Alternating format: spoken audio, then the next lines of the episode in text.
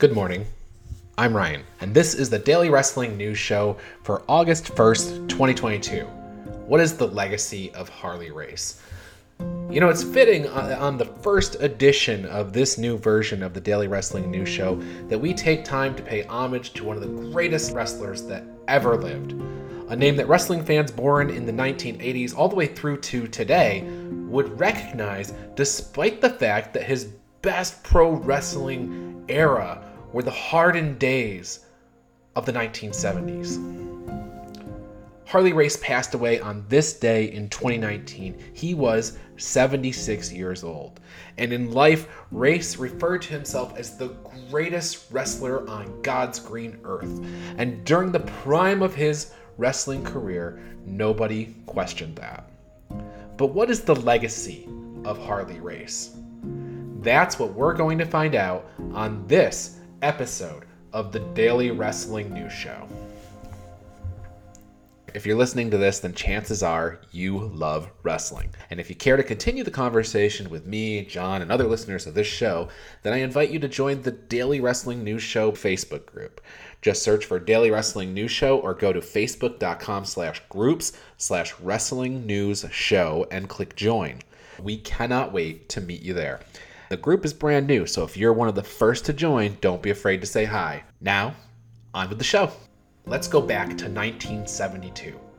The NWA champion was Dory Funk Jr., and he was being chased and challenged by Jack Briscoe. That feud brought in big business everywhere they went, all over the country, every single market. But in early of March 1973, the title was set to change from Dory Funk Jr. to Jack Briscoe. But just two days prior to the bout, where Funk was supposed to drop the title to Briscoe, Funk had a ranching accident. He separated his shoulder, drove his truck into a ditch. Funk was out of action all the way until May, which meant he missed his March title defense, where he would have dropped the belt to Briscoe. Now, that ranching accident will go down in wrestling history as one of its greatest mysteries. The Funks claimed the injury was legit. NWA President Sam Muchnick even received medical records and photographic evidence, and I use quotes around photographic evidence. Uh, despite that, many people believe that the situation was being manipulated by the Funks to keep that championship title on Dory Funk. Remember, we're talking about the territory days here with the world champion on the shelf, that meant that multiple promoters were missing out on marquee matches that would draw big crowds. Whether the traveling champion was Funk or Briscoe, that didn't matter. Promoters were missing out on big crowds and big money. So, regardless of the legitimacy of Funk's ranching accident, the decision was made that they needed to get the belt off of Dory Funk. But what do you do? When you have a champion that you think might be a little hesitant to do business, might be a little hesitant to drop that championship belt. Well, one option is you send in the guy who has a boundless reputation for toughness Harley Race. He defeated Dory Funk Jr. to win his first NWA World Championship in late May of 1973. But that first championship run, it didn't last very long. He was a transitional champion, dropping the title to Briscoe on July 20th. That, of course, got the NWA back on track. That's where they wanted to be back in March, but Funk wouldn't drop the belt to Briscoe, or he had an accident that didn't allow him to drop the belt back to Briscoe. You can decide. Race didn't win that title again for four years. He defeated another man named Funk, that time it was Terry, for his second run as champion. As champion, Harley Race would say that he was the only real world champion in wrestling. He would say all others were fake, and he pointed to the lineage of the NWA World Championship that went back to Carl Gotch in 1905. Race defended the title all over the world. He would drop the belt for short periods of time before gaining it back and he seemingly dropped the title belt to Dusty Rhodes in 1981 for the final time. After Rhodes, Flair would take the title in 1981, and Ric carried that belt until June of 1983 when he lost the belt to Harley Race. Not only did Harley Race win his eighth championship, breaking the record set by Lou Thesz, at least that was how it was promoted, this eighth championship win led to one of the most important wrestling events of all time the first Starcade.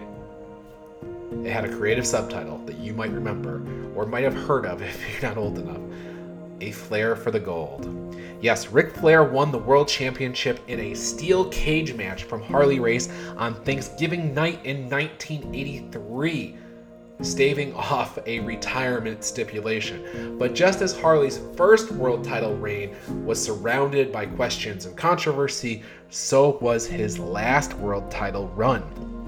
The Starcade event that we just talked about was the first closed circuit wrestling event in the United States, and it happened just as Vince McMahon was preparing to go national.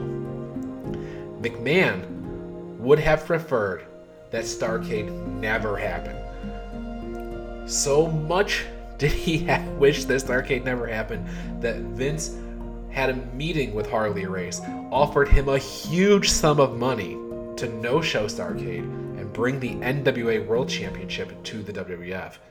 Now, I assume that if Race did come to the WWF with the NWA World Championship, he would have very quickly lost that belt to Hulk Hogan, unifying the recognized real World's Championship with the WWF Championship.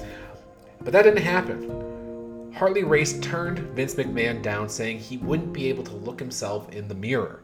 But like I said, controversy and questions surrounding these events, like the accident that happened at the Funk Ranch. The next part of this story between the meeting of Vince McMahon and Harley Race is legend.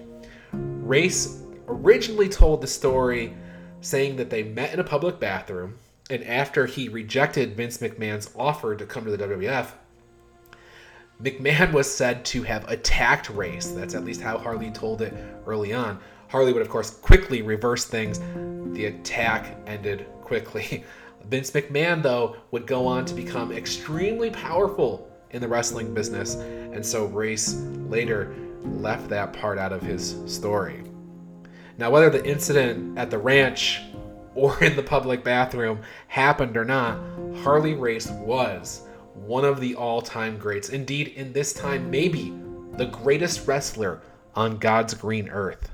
But back to the original question what is the legacy of Harley Race? Well, let's look at what happened after Starcade 1983 with the NWA World Championship. We know Ric Flair picked up the belt. He'd carried it forward, Race passed the torch in that moment. But perhaps it's some of the things that Flair picked up from Race, along with the NWA World Championship, that are components of Harley's legacy. We can all close our eyes and hear Ric Flair talk about the real World's Championship. I can hear Nick Aldis saying it today. But that's a concept that Harley Race invented. We can visualize also Ric Flair or maybe even Triple H performing a knee drop and a specific style of punch, both taken from Harley Race. Flair would work a style of match focused on getting his opponents over rather than himself. Lots of selling, bleeding, constantly appearing like he was about to lose the title. And that's a concept so important to wrestling today the health of the business today. And it's something that Flair took from Harley. And yes, Harley Race was the toughest man in wrestling, but he leaves behind a legacy of how to present yourself as world champion. Harley didn't have to focus on getting himself over. No, he focused on the championship and his opponents. He created the formula for getting the championship over. If the championship was over, so would he be by proxy. And if Harley could work a match that got his challenger over in the process well, then Harley could leave the territory healthier than he found it, and perhaps the next time he came back, there would be new challengers that would come out of a thriving territory, and it would give him a healthier place to come back to. So the legacy of Harley Race is not that he's the toughest wrestler to ever live. The legacy of Harley Race is that he created a formula for being world champion, a formula that's still relevant today, approximately 50 years after his first world title win. And I'll leave you today with a quote from Harley's WWE Hall of Fame speech. It's the one that comes to mind so often for me. And it goes like this Harley said, God gave me the talent to work in this wrestling business. And there's not a better spot on earth than under those bright lights. This has been the Daily Wrestling News Show for August 1st, 2022. We'll see you tomorrow.